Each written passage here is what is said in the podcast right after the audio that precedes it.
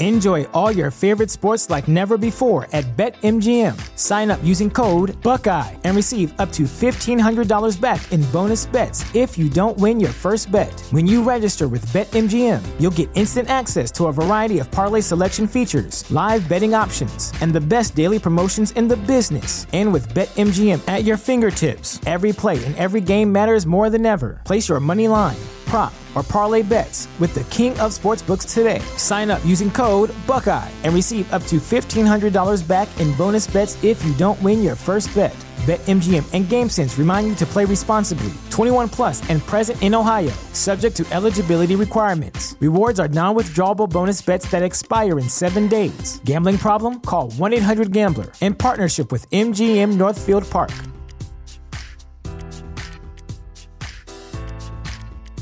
Support for this podcast and the following message come from Corient. Corient provides wealth management services centered around you. They focus on exceeding your expectations and simplifying your life. Corient has been helping high achievers just like you enjoy their lives more fully, preserve their wealth, and provide for the people, causes, and communities they care about. As one of the largest integrated fee only registered investment advisors in the U.S., Corient has deeply experienced teams in 23 strategic locations. Corient has extensive knowledge spanning the full spectrum of planning, investing, lending, and money management disciplines. Leverage Corient's exclusive network of experts to craft custom solutions designed to help you reach your financial goals, no matter how complex they may be. Real wealth requires real solutions. For more information, connect with a wealth advisor today at corient.com. That's C O R I E N T.com. Corient.com. Hello and welcome to the Promised Land a show about Manchester United and part of the 90 Min podcast network. I'm Scott Saunders, joined by Rob Blanchette as usual, talking about another Manchester United defeat, fourth of the Premier League season at home to Crystal Palace. Was this the worst of the lot so far, Rob?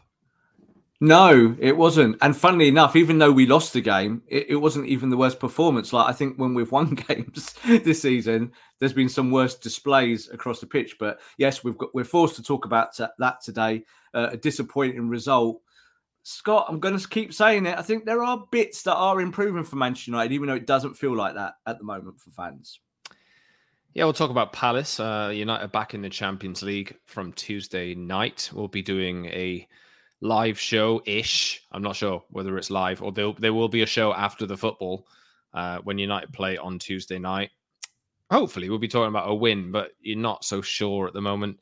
Galatasaray visit Old Trafford, so that should be well, it's the return of Champions League football to Old Trafford. How long will it stay at Old Trafford? We wait and see, but they do get at least three games in that competition before the end of the year. But um, yeah, we'll talk about that. We'll talk about the fallout to the Palace game. We'll talk about players like Marcus Rashford, Sofyan Amrabat, Lisandro Martinez's injury, Antony's return to training, and uh, just everything in between. But we will be back on Tuesday, like I say, for another show after the Galatasaray game. But subscribe wherever you get your pods and follow us on YouTube. Subscribe to the channel, The Promised Land the Manchester United podcast. Like the video, subscribe, etc. Leave a comment and uh, pop the notification bell on as well. Follow us on social media as well at double underscore Scott Saunders on X, IG, and TikTok at underscore Rob underscore B on X and YouTube, and at Promised Land MU on X as well. So, Rob, you were there for the Palace game. I'm I'm hearing different things. I mean, I watched it, um, but I'm people who who don't follow Man United seem to be suggesting to me that the fans were not happy with Erik Ten Hag because they were they booed at the end. I mean, yeah, you're making a face for those those people who are actually listening. I mean, I'm not going to entertain this, unfortunately. And, uh, fair enough. Like maybe there's some criticism. You're going to get criticism if you can't beat Crystal Palace at home, but they've been doing it for a few years now, so it's not like it hasn't happened before. Um, we never get too high, never too low, as you like to say. Where do we where do we sit after that? Well, there was all of booing Scott for about two and a half seconds at the end of the game. So if people in the press, Twitter, wherever want to read something into that, that fans are not happy, well, yeah, for two and a half seconds, there was a few people that booed. That was that really. Um, I think when we all walked out the stadium, we all kind of felt a, a feeling of deja vu and apathy towards the result because it's stuff that we've seen before. It doesn't feel something that's kind of Erik Ten Hag centric. It's Manchester United centric, isn't it? It's 10 years of stuff like that happening at Old Trafford. So, of course, everyone's disappointed with the result. Um, but as I said at the top of the show, there's been times this year we've actually won games and I've come away from matches and been more concerned and thought, well, you won the game, but you didn't do this, this, this, and this, but you won the games. That's okay. You get away with it. And yet, in that Crystal Palace game, you know, near on what 77% possession, Manchester United dominated the game in so many parts, uh, you know, phases of play, but couldn't create to score a goal. And that is something that we've seen many times before. And I think we'll see more times this season because if your creatives are not doing your, their job, Scott, you're in trouble. It's just as simple as that. Crystal Palace got their goal, which felt like a little bit of a sucker punch, like a bit of a fluke, smashes it, goes in the back of the net. But after that, I think with United, and it's more the second half for me, is that they still do look like a team that are not quite sure about what they are. Like, you know, we're in these situations, how do we just break down a low block? How do we pass the ball? How do we work that out? Saying that, I do think that the transition from back to front was better than we've seen. There was much more control, and they got to the edge of the final third. It's just that Scott, when they get there, they don't know what to do. But that was that not Crystal Palace's game plan? Like, of course. So you can say that the transition from the back was better, but Palace were willing to allow that to happen because they were packed in front of their own box. Of course. And if you get the first goal, I think this is a very different game than what we're doing here is a very different show. And we're talking about maybe Man United getting the first goal, turning the screw on Palace, and Palace being forced to come out and allowing more space. But they did a Roy Hodgson. As soon as they got the goal, Scott, we knew what was going to happen. It was like I had a script there at Old Trafford. I was reading it, going, "Well, Palace will sit in in the low block, and Man United will get more and more frustrated, and it will look worse and worse and worse." So, yeah, you lose the football match, you didn't kind of lose it just because of the goal. You lost it because of the tide. It just went against you. But there were still bits of the game that I thought actually went really well for Man United. And this is why I always talk about possession in the way I do when we talk about our football club, is that Man United do not need to become a better possession team. You don't need 77% of the ball. You need to be better in transition and with possession. So that's something I think that's going to take time for United to mature into. Uh, did, and did, I, I don't know if I agree with that. I think okay you, yeah, obviously, well, Crystal Palace when they come to Old Trafford next season, they're going to do the same thing again. Of course, yeah. So really, you do need to play faster. You do need to, yeah, work on attacking patterns which will open up a low block. That, yeah, and this kind of thing. So I, I don't know if I agree with that. The fact that they don't need to be better in possession because I think they did not use the ball well enough. They didn't create enough chances. Um, but obviously they, they did make some. Uh, probably not enough for Man United laying siege to a team who were beating yeah. them at Old Trafford. But yeah. you know, I think there's there's still plenty to work on, uh, and United need to find what what's the phrase? Different ways to skin a cat. I'm not sure. Can we say that nowadays? Of course, I'm, you I'm can. Not sure, but like that that phrase, they need You're to find different ways of winning matches. You know, Totally. they can't always rely on spacing behind to exploit. But that's why I'm, I'm talking about possession in that way because you know possession's only nine tenths of the law. Let's do all the catchphrases. Yeah, United had all the possession of that game. The problem was the final ball. The problem was was when they were within ten yards of the box, Scott, they haven't got a clue who they are. You know, th- this is the difference between a Man City that has all the possession but completely knows what to do through the phases. And when they get in the box, the bo- in, in the box, it isn't about possession. In the box, it's about creativity and about about taking chances at the right time, Scott, but also creating just normal chances. Like one of the things that I felt at the end of the Palace game was that United got the ball in wide areas so often and just didn't swing it in. Like just sometimes get your head up and swing it in on the penalty spot and help the striker. And United don't do that. What do they do instead, Scott? A midfielder, primarily a Bruno Fernandes type player, gets the ball and chips it into the box, and it's easy to defend. So United, it's like they're going through the actions, like, oh look, we've done really well up to this part of the pitch, but we're not going to like gamble here because like we don't we don't know what to do with that. You know, we're not going to help the striker. So that's a kind of, I think, an identity crisis. I think where where Ten Hag has to solve that. I think the only way he solves that, Scott, is by rotating some of his options, getting different players in different positions to be able to do that, and then we'll see improvements. I think from there. Yeah, I mean that's a that's a question to to talk about here, I suppose. Um, Bruno, as you mentioned, and Marcus Rashford are were brought back into the team. Yeah. We'll start with Rashford actually, just because you know I'm seeing that he's getting a lot of criticism. His, performances this season have, not been good. Like no. there's no getting away from that. Um, Ten Hag said in his pre-match press conference on Friday that players build up a, a level of credit, and if they're not delivering on the pitch, eventually they will run out of credit and lose their place in the team. Um, it's a great quote. Yeah. Um, and it, it kind of works that way. Uh, like, I mm. suppose my question to you is: Have we seen the end of Marcus Rashford's credit? Because he's only he hasn't. Let's see, see, scored two goals in five months or something like that. Yeah, you know, because it's I, I, don't know for sure, but obviously he had that purple patch around uh, February, and had a 30 goal season last year in all comps, but it's just not. He looks different. He looks different. He does look a bit different, and and I think it's not as black and white as maybe just looking at like kind of the core metrics of goals and stats. I think what it's about now is that Manchester United, from the end of last season to this season, the idea was to grow, was to improve. Was that when you got around the box, Scott, you could do different stuff. Now we know that that didn't really happen in pre-season, and we know that Man United here, what was the difference between midweek and the weekend? Well, it was your two stars, wasn't it? And I, I consider Bruno and Marcus as our two stars, really, in terms of you know the wage bill and the expectations on these players. Now, in midweek, what worked really well, Scott, was that they popped the ball through the midfield into the attack, and it worked really well. It's really fluid, and that disappeared because Palace got their goal and then clogged up all the channels. But then it's up to your stars to do the job, isn't it? It's up to Marcus to do the job. It's up to Bruno to do the job. I think with Rashford, the key difference here is that now he's got a number nine on the inside, is that he has to defer a lot of some some of that attacking play to that nine. He has to look up and start linking with the nine.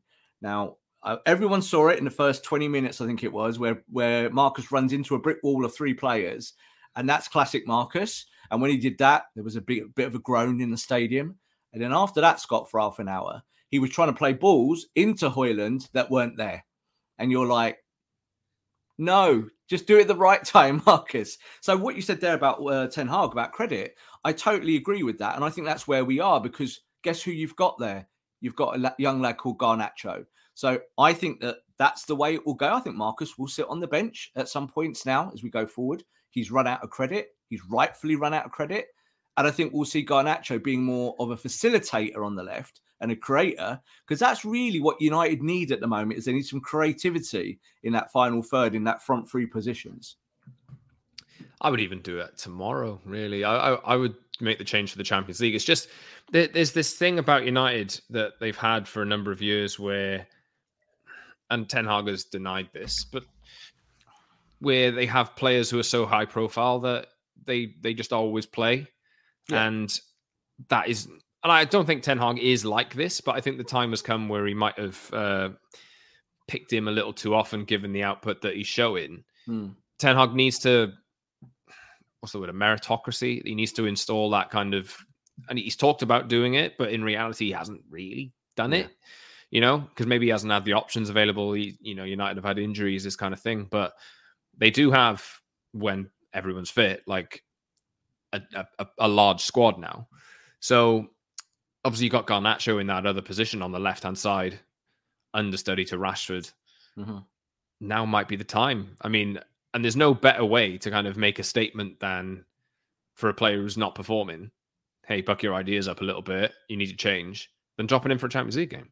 Yeah, on, on, my old show, when we used to look at Ole Gunnar Solskjaer's tactics, we used to talk about meritocracy all the time and about favoritism and whatnot. And my kind of spin on that at the time is that player hierarchy exists at every club. So there's a manager who, who, will look at his players and he'll say, well, he does this, he does that, and this is how I want to set up. And there'll be times when players play that we think, well, surely you could give someone else a go. I think the issue is with Erik Ten Hag is that we are still thin on those players, you know, in terms of like who who are your automatic starters. And the truth is, you probably shouldn't have automatic starters. You should probably rotate more. At Man City, Scott, you don't know who's really starting week to week. Maybe Haaland, and then it's like everyone else, isn't it? Maybe the goalkeeper most weeks. I think you look at Man United and you look at Marcus Rashford. If you're just doing it on form and that's where you're going, then it's time for Marcus to go to the bench. That's the way I look at it. Is that you look at the performance of midweek, and I think United look more balanced, Scott, with kind of more wider, dynamic, creative young players in the wide areas at the moment. And I think that will help Hojlund more, and that will also help the midfield because the midfield will be able to push the ball through into the channels. And Marcus doesn't do those things. So what do you do, Scott? You go put him on the bench. And I think that he will actually appreciate coming on for half an hour and being an impact player to run in behind when players are tired and he's fresh because that's his game, isn't it? So this is not like dig Marcus Rashford out and not have him in the team ever again. This is let's help him find form in a different way. I still have faith in Marcus, but I think his skill set doesn't really fit what United are trying to do in their own evolution. It might mean, Scott, in the next windows, you start looking at creative players in those positions a little bit more, as opposed to just players you can run in behind. Not the only one who copped a bit of flack. Mm-hmm. Sofyan Amrabat did, uh, and yeah, weird. Yeah, it's just the the way that it is nowadays, Rob, isn't it? Like this is a this is a guy who's like joined a new team in a new league and been played out of position in every appearance that he's been uh, he's been named in because of injury problems in at left back specifically. Three players out injured. I think Reguilon. How far away is Reguilon? He shouldn't be too far away, should he? But minor injury, but I think I think Reguilon might be a couple of weeks. We'll see. Yeah, I did, I did see that actually after mm. the hmm. national break. Um, so Amrabat's in there. He we we know what he can do from we've seen an example of it from the midweek game against Palace. Yeah. Drifting into the field, uh, yeah. dictating the play, this kind of thing. But he is not a left back. And apparently that doesn't stop criticism uh, from media and uh, social media alike. No, it doesn't stop any people on Twitter going mad about effectively nothing. There was that couple of times, a, a, couple of comedy handballs in there, and I understand people have people have taken that and really run with that, and I find that confusing because I think while we're seeing in football that fullbacks invert on their right foot and come inside, especially on the left, that's that's a thing that happens a lot. Um, it's been kind of called out as the reason why he's bad or Man United are bad, and let's be honest, it's not true, is it? It's it's effectively faux. That's just kind of false. So I, I thought he actually played quite well on the day. What I like about him, Scott, is that he has a sensibility in that midfield department. So he's not really number six, but he knows how to get the ball from midfield, or from defence into midfield, and then allow the midfielders to go and do their job. Now, I thought against Crystal Palace and the game in midweek, he did that absolutely in spades. That's how I described it. And I'm happy about that. As you said, he's not a left back. And that means that he might get done behind once or twice. But what are your choices? You haven't really got any choices there. He can do the role, it's temporary, you live with it. What I do like also about Amrabat Scott is that I think it gives Ten Hag some more forward thinking options as we go into the season. What we're seeing at the moment is Casemiro kind of tucking into a role, which again, I don't think he's very good at, pushing towards number eight. Bruno Fernandes still kind of playing a number eight role, which I think always, it just looks a bit, well, the word I used at Old Trafford was squashed. Like he looks like he doesn't quite know to whether to stick or twist most of the time. I want to see him play the number 10. And I think it means that if you get Amrabat in future months and maybe say Mason Mount, who's very mobile, you get Hannibal back in there, you get Mainoo back, maybe even promote Dan Gore to play games, you're then getting a more fluid midfield. You're getting midfielders that can do stuff that we've moaned about for, say, the last 12 or 24 months and even beyond. So I thought his performance was fine. Um, he's literally like the least problem in the team at the moment. Well, the big problem is that United are not winning matches enough. Yeah. and I suppose, Rob, a, a round off to this to this question or mm. this topic. How me- how much more of that? You know, because uh, like where I stand is I kind of reached uh, at the weekend. I, have seen that performance several mm. times before kind of went a little bit back towards apathy. They've lost four out of seven Premier League games. Yeah. It looks like this season might be a bit of a challenge. There's no real. I know you said you, you thought the performance was positive in elements, but I just yeah. they haven't really played well all season, no. barring the the game against Palace's C team or B team in the League Cup. So the noise is inevitably when these results are coming, the noise is inevitably going to mount up and pressure is going to build on the manager. Like, how much of this are you willing to tolerate? I guess because what I'm trying to say is I don't mm. think that United can finish 12th this season. As far as I'm concerned, I'll, I'll stick by the manager. Like, I, th- I think I'm deciding on that. Where do you sit?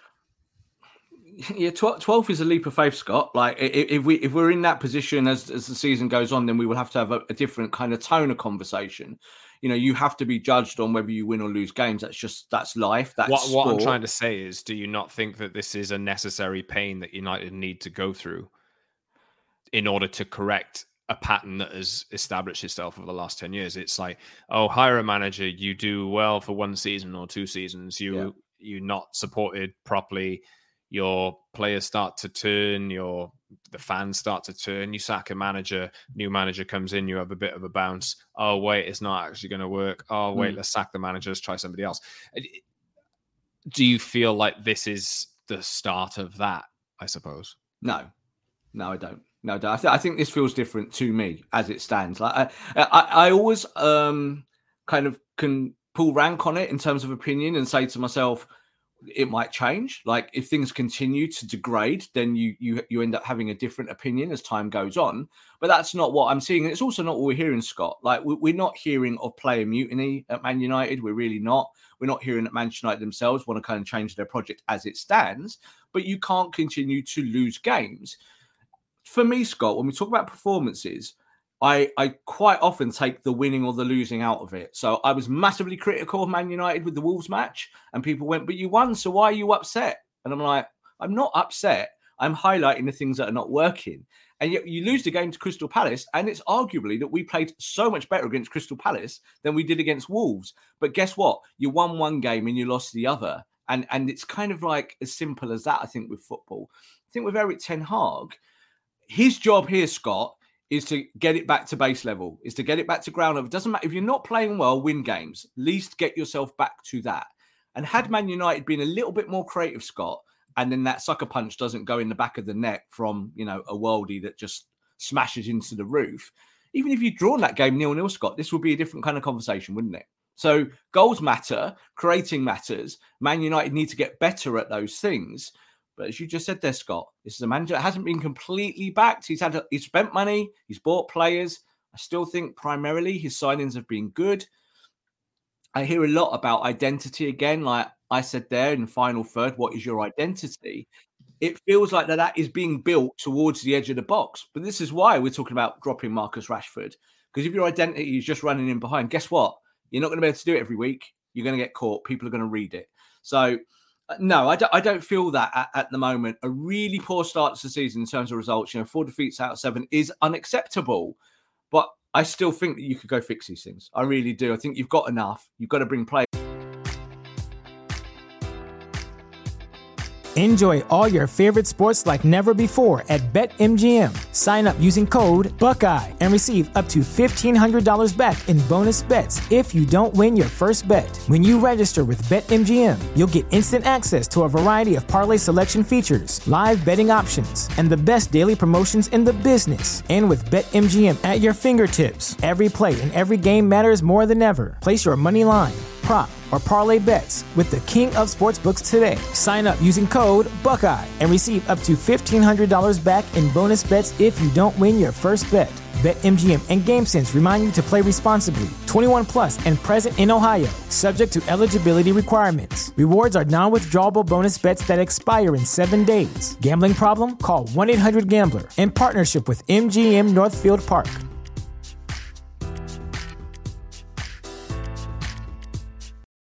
For the ones who work hard to ensure their crew can always go the extra mile, and the ones who get in early so everyone can go home on time, there's Grainger, offering professional grade supplies backed by product experts so you can quickly and easily find what you need. Plus, you can count on access to a committed team ready to go the extra mile for you. Call, clickgrainger.com, or just stop by. Grainger, for the ones who get it done. Prescription products require completion of an online medication consultation with an independent healthcare provider through the LifeMD platform and are only available if prescribed. Subscription required. Individual results may vary. Additional restrictions apply at lifemd.com. Read all warnings before using GLP 1s. Side effects may include a risk of thyroid C cell tumors. Do not use GLP 1s if you or your family have a history of thyroid cancer.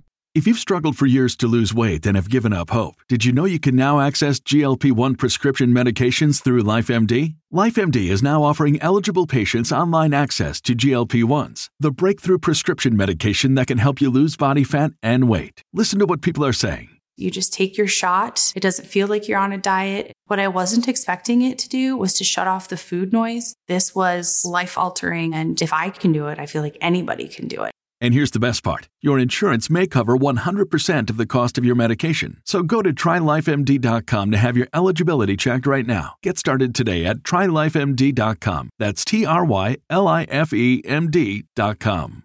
Back from injury, and your system itself, my eyes, as I'm talking about, is growing. There are there are better things happening on the football pitch than we saw in preseason, right at the start of the season but results are not reflecting that yet, Scott. And you have to you have to get there, don't you? When we saw them against Brentford a year ago, it was like that, wasn't it? Four 0 you lost, and it felt like the end almost.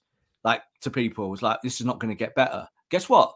It got better, didn't it? So I feel confident that we're treading, unfortunately, this similar path as we did last season. I don't think United are going to be contenders for anything, but I think you'll have to suck that up because there are teams that are better than you at the moment the pressure will grow, though. Is all I'm saying. You know, and it, I can already see people suggesting, "Oh, the manager doesn't have a clue." Like this, this is a guy who's played, who's taken Ajax to you know late phases in the Champions League and talked about a philosophy for the duration of his career. Yeah. So it's not like he doesn't have a clue, you know. Um, but just... I refuse, Scott, to. But if, when people say that in our industry, either that be I'm, I'm going to get up to you, pundits. Yeah, if you say stuff like that, and I know you're not watching the games. So when you get a lot of people going, "Oh, he hasn't got a clue about what," one of the United fans, some, one of uh, look, well. obviously fans as well. Like, fan, but fan opinion is fan opinion, and they can say whatever they want at the end of the day. Like, fans pay their money; they they can really say whatever they want. But when we talk about the industry side of it, which generates a lot of the hits and clicks and pushes content towards things and what people watch and decide, you know, one of the things that we just saw um, only yesterday was talking about Amrabat again playing left back and how foolish it is to play a, a, a player who's a right-footed player at left back. That's shocking, isn't it? And that was the punditry Yet we're seeing a lot of right footed players play at left back, aren't we, across the league, across the world? So that's what I'm talking about because that gets pushed into popular opinion and like it's a reason why United are bad. And if you're watching the game and you're at the game, you're in the stadium, you know that's not why United are bad. So uh, uh, this is the whole thing is that I think that's why we try and bring a little bit of balance in our show because we could shout and scream like we do, don't we? Away from the cameras, we get annoyed about Man United and what happens sometimes. But overall, I think after the cold light of day, you can kind of calm down and go, well, that bit, that bit, that bit was good, but this bit still kind of stinks, and you have to work on it. I don't think it's a manager thing. I don't look. I didn't look at the tactics against Crystal Palace, Scott, and think, oh, if you'd done something massively different tactically, you'd have won this game four 0 Like I didn't think it. Re- it really does make a difference who scores the first goal. United, United have. I know they scored the first goal at Arsenal, but they conceded within 30 seconds of scoring that. Hmm. They scored the first goal in games that they've won. Yeah. But then how many of the other games have they scored the first goal in? Yeah. You got Bayern, no. Burn, well, Burnley, they won. Brighton, no. Forest, no. They did come back to win that, actually. Yeah. Tottenham, no. You know, when United, that's one thing that United haven't shown consistently enough is the ability to react to falling behind. Totally. And, and this is why when we talk about tactics and the manager and all those things intertwined, is that I think a lot of this comes down to some very basic stuff like sloppiness. So, like when you're in the final third, make it count. You know, do the right thing in that moment, in that action. You've done eight passes to get there and you've done it all perfectly. You haven't lost the ball, you've created a really good position. Then don't just chip the ball in the box. Feed the ball in, do something incisive, you know, use your skill and your talent. And I think at United, there's a lot of deferring that. I think we see that so often. And I don't know if that's the manager's fault. I really don't. I think the manager's not saying, hey guys, don't be creative in the final third. I think what he's saying is be better. And they seem to lose it mentally in those moments. And you saw with the last 20 minutes of the game, I really didn't feel United were going to score. It just got stale. They got to the edge of the box and Palace looked comfortable. So I put that on our big players, Scott. Like our bigger players have to be better. And if you're earning the big money at Man United, you better deliver the big metrics. Like that's the way I look at it. That's why I'm all has faith in kids because I think if you bring kids in, they play without fear quite often, and they do make better choices in those moments because they're just playing more naturally. So, you know, as I said, I think we missed Hannibal. I think we missed other players, some of the young players in the core, and I think you can rotate that as you go forward and give players opportunity. Maybe some of the bigger names are going to have to sit on the bench every now and then. Well, one player who hit, who is going to sit on, well, in the stands or at home for three months is uh, Lisandro Martinez. Yeah. he is undergoing surgery, I believe, today Is, yeah. to correct an injury that he's already reha- rehabilitated from, but not properly, but the seams of it. Question here is why? How? How's this happened? Okay, I spoke to someone at the end of Lisandro Martinez's last game. We talked about it, and there was it was being mooted then that he might need some surgery. This is when United were saying he was still available. Um, it's a funny thing with metatarsal injuries in terms of bone healing and the ligaments around there and one through another is that sometimes the injury looks like it's healed. You can come back, you can do all the work, but you sometimes see in a player's performances, Scott, and I remember this clearly with Wayne Rooney going back and David Beckham's long time ago, is that players come back, they look fit, they look ready, they go do the training, but when you actually really watch them, like pinpoint, you can see it's not right. And I've I felt that with Martinez really since preseason and going into this season. So like you've just put the question there, which is what Twitter's been asking, isn't it? Is that how do you get here? Well, you get here because you want your best players back. And if they go through the kind of jump through the hoops and are getting towards full fitness, you'll kind of take someone who's not 10% at his very, very best, not quite there. And unfortunately, what's happened with Martinez, and it's been quite clear, is that the injury hasn't healed properly. So he's going to need some cleanup surgery. Cleanup surgery means that he's going to need some rest and re- rehabilitation. And that's probably going to take you six to eight weeks minimum. That might even take you 12 weeks. That's just where you are, Scott. And this is why I worry about the likes of Varane and players like that, because if you get players who get injuries or or pick up problems, that it's never just a five or ten day thing, is it? It can sometimes be a month at a time. And that's where you are. You should have gone and bought Kim Min Jae. It's just as simple as that. If you bought Kim Min Jae, this conversation is not as important. Um, you're going to see a lot more Victor Lindelof. Like I, I've not dug Victor Lindelof out at all, Scott. But again, I don't really like his Lately. performances this year. Not lately, but I, I think that the same issues that you see with Victor still remain. You're I believe you said at one point you didn't want to see Victor Lindelof play. For I didn't ever want to see him play for us again. I'd have sold him in the summer. That's my choice. I would have sold him and Maguire. I'd have got rid of both. You know, like, I don't want the Chuckle brothers running our defence. At the end of the day, it's just that's just my preference. And I think with Victor Lindelof, he's not played particularly badly. But you even saw with Palace and with Eze, is that Eze was like, I'm not going anywhere near Amrabat. I'm just going to target that space between Lindelof and Dalot because everyone targets that space. That's what everyone does against Man United. So that's a problem. You saw that Varane was obviously having to cover left and right quite a lot. Um, and it is what it is.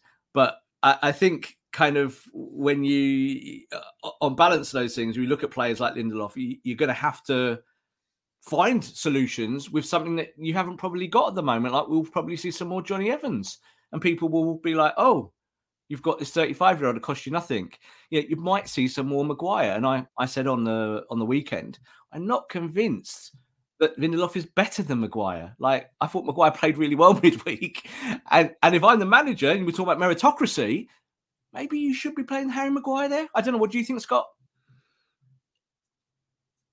Oh, you don't want to commit. What an awful question you just asked me. It's a real question, though, isn't it? This is the Yeah, questions it- that the it is. manager has to ask himself all the time. I mean, I don't particularly think one of them is much better than the other one. No. Um, I think there are times where Lindelof has been in decent form. We're probably in the pecking order. Yes, Lindelof is ahead of him. He is. Uh, but you know, I'm, I'm sure we'll see a combination of both of them. I'm sure we'll see a combination of Varane and Maguire. I'm sure we'll see a combination of Lindelof and uh, Varane coming up, and we'll sure, sure we'll see Jonny Evans in there at times as well. So it's a case of neither of them are first choice pairings. no. So Lindelof and Lindelof and Martinez. I prefer. Lindelof and Martinez, I prefer. I think that works. I think when you have Varane, who's a lot more mobile and technical, I think you, can get away with Maguire more. I think Maguire gets the ball down on the deck and pl- can play more progressive football than Lindelof on in that in that position. I still think that probably Jonny Evans is a better footballer than both on the deck, but are you starting a 35 year old there? Probably not. So, uh, yeah, it's a, it's a tough question, but I do think that the manager's one he has to answer, isn't it? If you, if you want to have a meritocracy, then you have to really be true about that and allow players that if they're, if they're in better form, that you play them.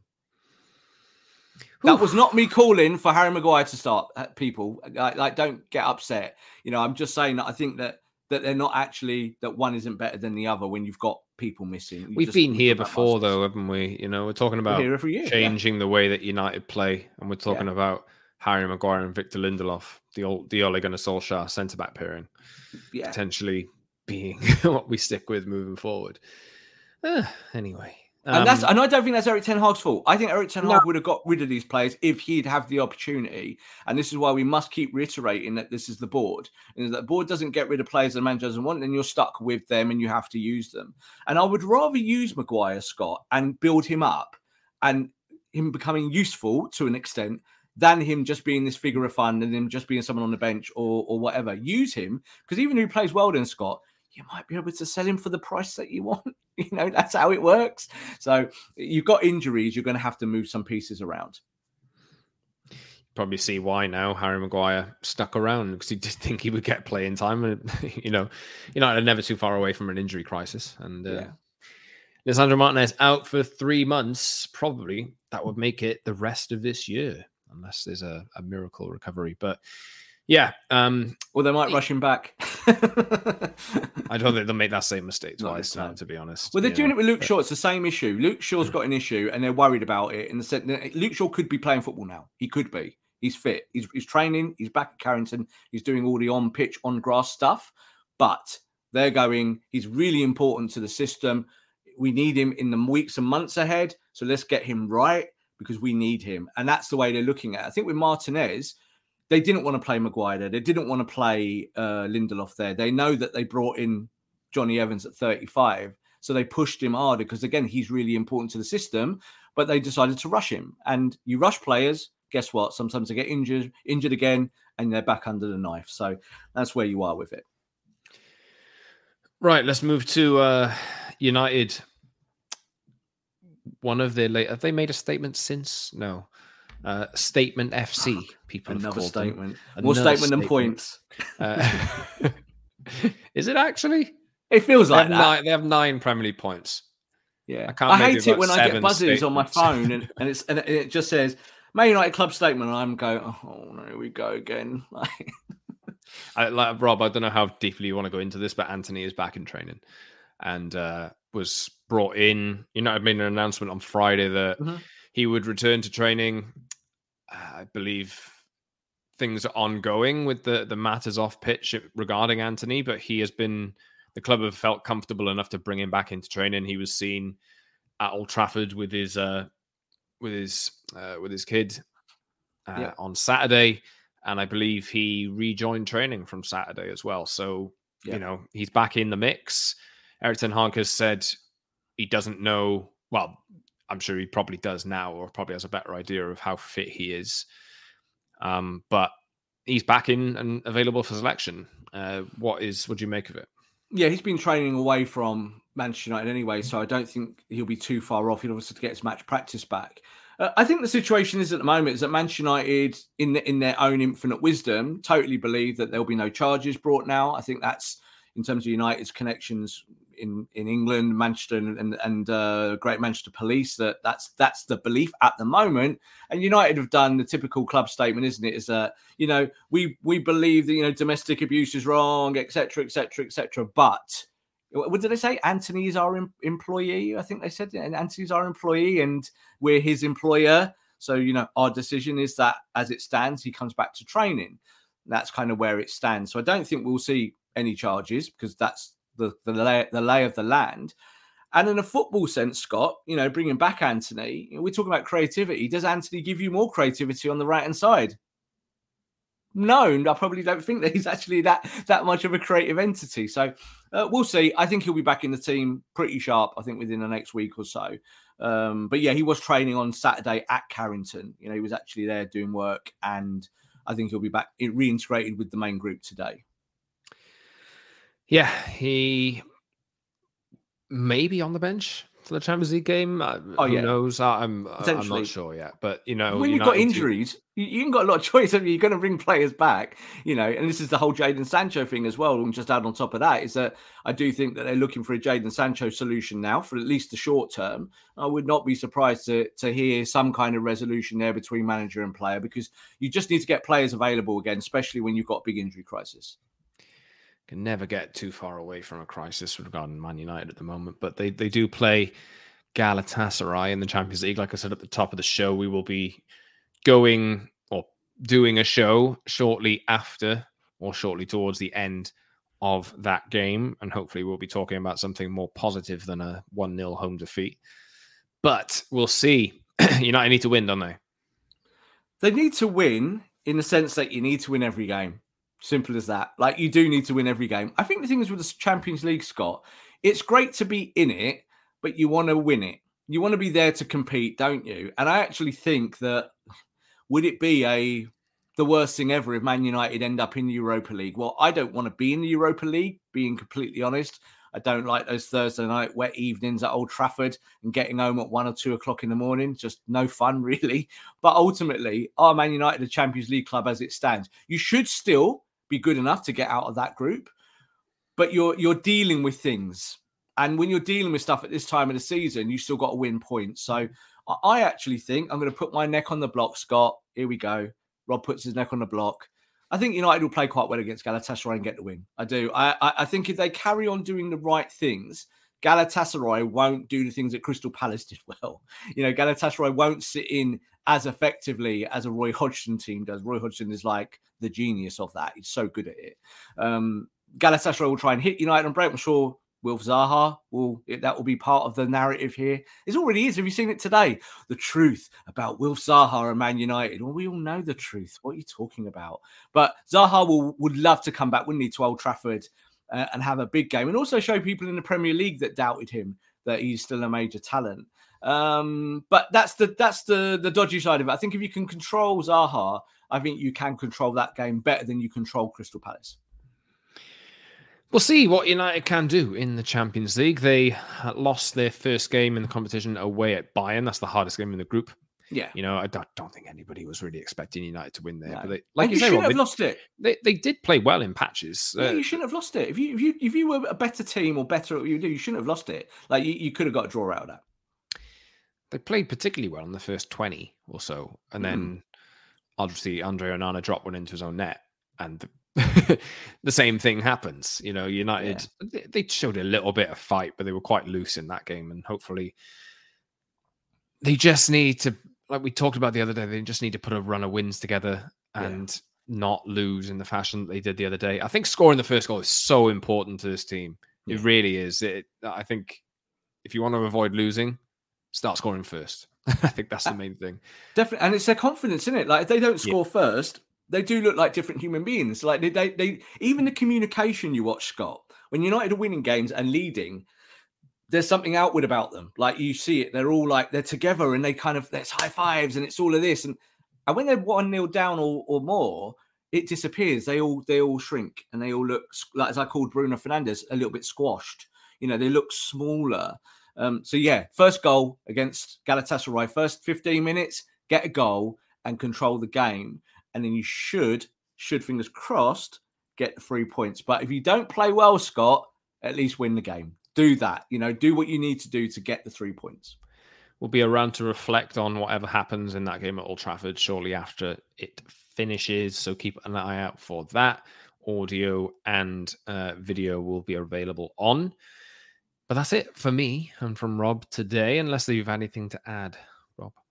No, nothing really. Just in the sense that the best way to get over these speed bumps, Scott, is to go win the next game. So you've got Galatasaray come quickly, and I actually think Ten Hag will be appreciative of that. Is that you can you can get a performance out the team on Tuesday night. If you do that, then again, some of these questions that people are saying, oh, should he get sacked? Are we going down that path? This doesn't feel like Graham Potter at Chelsea to me. It doesn't feel like that. And in fact, I actually think Pochettino's under a lot more pressure at Chelsea than, say, Ten Hag is at Man United as it stands. Well, I'm off to inevitably have a conversation about that with fans of other clubs. So I'll very much. You love that, Scott, don't you? Oh, I'm so tired of it. so boring. Anyway, you're like the sparring partner. They're like there in the ring with you, and it's just like you can't win either. You just can't win. Everybody hates United. Everybody loves that United are failing. Yeah, and you can't say something right. You really can't, and that's that's just the way it is. You're going to get told. You're going to get told. Let's do the prediction now. You'll get told that the midweek win was just a flash in the pan, didn't mean anything, and you lost it. You lost on Saturday, and ha ha ha ha ha. Producer Harry has. Uh, I saw him tweet after the Arsenal win at Bournemouth. Yeah, and uh, he said something along the lines of people jumped to conclusions that Man United were back. Nobody said that. Who said that? Nobody no did. one said that. No one said that. But like I did say to you, Scott, privately, and I'll and I'll say it out here: when Man United become good again one day, and they will one day. It might be twenty years in the future, but it will be one day. We are coming for all of you. right, just remember that bookmark it. We are coming for all of you because when we used to win stuff, I used to be like a bit demure and go, "Oh, it's good we're winning, but you know X, Y, and Z. Let's be calm about it." Now, when we start winning stuff again one day, we're going to start banging that drum, uh, and we'll have the fun with it. The title of the show is The Promised Land. And I'm sure if you've been supporting United through the 90s, you probably know what, what significance that holds. Uh, they're a long way away from it. So we'll be waiting a little while, Rob, uh, until that happens. But anyway, I want to see been... Scott singing Things Will Only Get Better, banging a drum. That's been us today. Uh, subscribe wherever you get your pods and watch us on YouTube, the Promised Land of Manchester United podcast.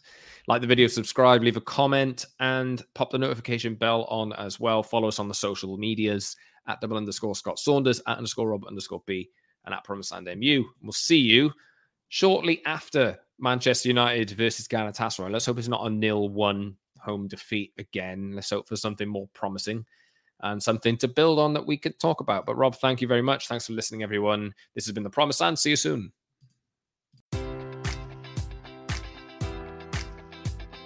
Enjoy all your favorite sports like never before at BetMGM. Sign up using code Buckeye and receive up to $1,500 back in bonus bets if you don't win your first bet. When you register with BetMGM, you'll get instant access to a variety of parlay selection features, live betting options, and the best daily promotions in the business. And with BetMGM at your fingertips, every play and every game matters more than ever. Place your money line prop, or parlay bets with the king of sportsbooks today. Sign up using code Buckeye and receive up to $1,500 back in bonus bets if you don't win your first bet. BetMGM and GameSense remind you to play responsibly. 21 plus and present in Ohio, subject to eligibility requirements. Rewards are non withdrawable bonus bets that expire in seven days. Gambling problem? Call 1 800 Gambler in partnership with MGM Northfield Park.